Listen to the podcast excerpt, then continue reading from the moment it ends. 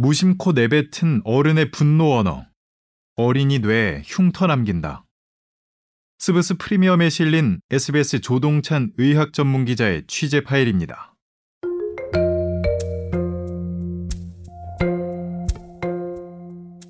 한 엄마가 우울증을 겪고 있는 초등학교 3학년 딸아이를 데리고 소아청소년 정신건강의학과를 찾았습니다. 의사 선생님은 아이에게 아빠가 무섭게 느껴졌던 기억을 물었고 딸아이는 5살쯤 마트 주차장에서 엄마와 아빠가 싸우던 장면을 떠올렸습니다. 무슨 일로 다퉜는지는 기억이 흐릿했지만 아빠의 분노 가득한 문장은 아이의 머릿속에 또렷이 남아 있었습니다. 그때 아빠는 가족이고 뭐고 다 필요 없어 라고 했다는 겁니다. 엄마는 깜짝 놀랐습니다. 그 일을 다 기억하고 있다고? 아이가 대답했습니다. 응, 엄마. 정말 무서웠거든. 의사 선생님은 아이가 겪고 있는 우울감의 뿌리가 상당히 오래된 것일 수 있다고 설명했습니다. 뒤이어 초등학교 4학년 남자아이가 엄마와 함께 진료실로 들어왔습니다. 엄마는 아들이 학원과 학교에서 친구들과 자주 다툰다고 말했습니다. 아이가 너무 화가 나서 그랬다라고 얘기는 하고 어떤 면에서 화가 났는지도 이해할 수 있어요. 그런데 그렇게 심하게 화를 낼 줄은 몰랐어요. 이에 대해 아들은 이렇게 말했습니다. 엄마는 친구하고 말로 풀어볼 수는 없겠냐고 하지만 그 상황에서는 그런 게 앞에 보이지 않았어요. 소아정신과 의사 선생님은 초등학교 4학년 어린이가 다툼을 중재하는 선생님을 밀치고 교실 밖으로 나가는 행동은 분노 조절에 문제가 있는 거라고 설명했습니다. 그리고 엄마에게 아이가 어릴 때 어떻게 대했는지 물었습니다. 엄마는 고개를 푹 숙였습니다. 일하면서 육아를 혼자 감당하다 보니 거친 말들을 자주 했던 죄책감이 몰려왔기 때문입니다. 의사 선생님은 워킹맘이 독방 육아하면서 순한 말만 하는 건 불가능하다면서 죄책감을 가질 필요가 없고 엄마의 죄책감이 오히려 아이에게 전가될 수 있다고 설명했습니다. 진료를 마친 후 의사 선생님은 두 어린이에게 공통점이 있는 것 같다고 말했습니다. 자해와 타해는 대상만 다를 뿐 모두 공격적인 행동입니다. 그 밑바닥에는 분노가 깔려 있죠. 화를 참으면 자신이 우울해지는데 화를 영원히 참을 수는 없습니다. 어느 순간 터져서 자신에게 향하면 자해, 타인에게 향하면 타해가 되는 건데 전자를 우울증, 후자를 분노조절 장애라고 부르는 겁니다. 모든 경우를 이렇게 설명할 수는 없겠지만 앞선 여자아이의 우울증이나 이번 남자아이의 분노조절 장애는 분노가 공통 분모인 것 같습니다. 그런데 여기서 생각해 볼 게 또 있어요. 어린이는 어른의 거울이라는 겁니다. 어린이의 분노 지수가 높다면 그건 어른들에게서 옮겨간 거라고 봐야 해요. 특히 어른의 분노를 어린이는 생각보다 일찍부터 그리고 오랫동안 기억합니다. 어린이가 가장 자주 대하는 어른은 부모죠. 호주 연구팀이 11살 어린이들에게 부모가 분노하며 뱉어낸 언어를 얼마나 자주 듣는지 조사한 뒤 이들이 20살이 될 때까지의 뇌 발달 정도를 MRI로 측정했습니다.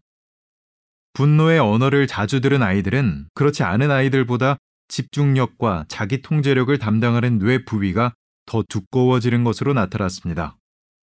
뇌가 두터워졌다면 뇌가 더 발달한 것으로 생각하기 쉽지만 사실은 그 반대입니다. 스트레스 물질이 뇌를 공격해 흉터가 쌓여서 두꺼워진 것일 뿐 오히려 인지 기능은 떨어지고 충동성은 높아지는 것으로 나타났습니다. 호주 연구팀의 조사 연령은 11세에서 20세까지였지만 전문가들은 뇌에 남는 흉터는 훨씬 더 어릴 적부터 시작할 수 있고 훨씬 더 이후까지 지속될 수 있다고 말합니다. 이에 대한 불편한 연구 결과가 있습니다. 미국 UC 샌프란시스코 대학 연구팀이 50세 노숙자들을 대상으로 노숙자가 된 원인과 위험 인자가 무엇인지 분석해 봤습니다. 어린 시절의 역경, 즉 언어 폭력, 신체 폭력, 방임, 성적 학대, 부모의 죽음, 부모의 감옥살이, 복지 혜택의 여부 등을 조사했습니다. 어렸을 때 7가지 역경 중 4가지를 경험하면 정신병원에 입원하고 결국 노숙자가 될 위험이 무려 7.1배나 높은 것으로 나타났습니다.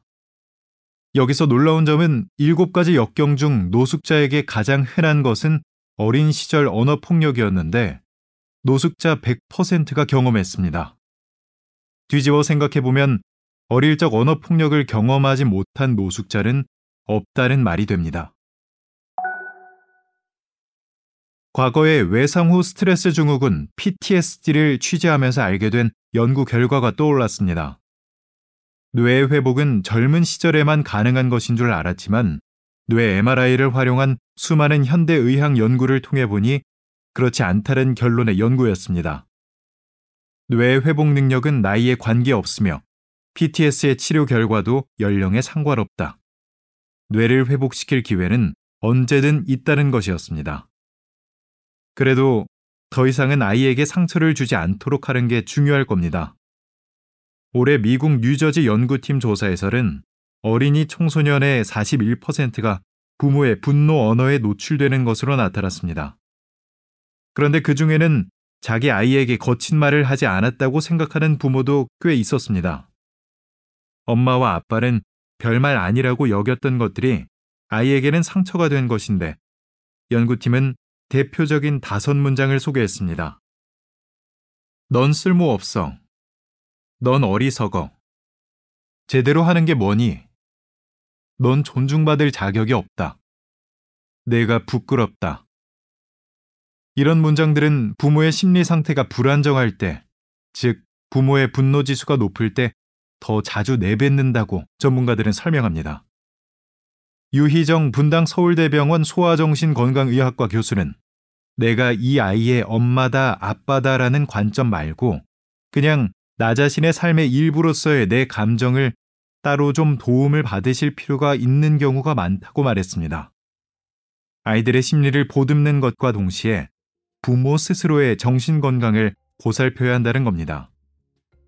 유 교수는 긍정적으로 주고받는 말들이 부모와 자식 사이에 다친 뇌를 회복시키는 열쇠라는 말로 인터뷰를 마무리했습니다.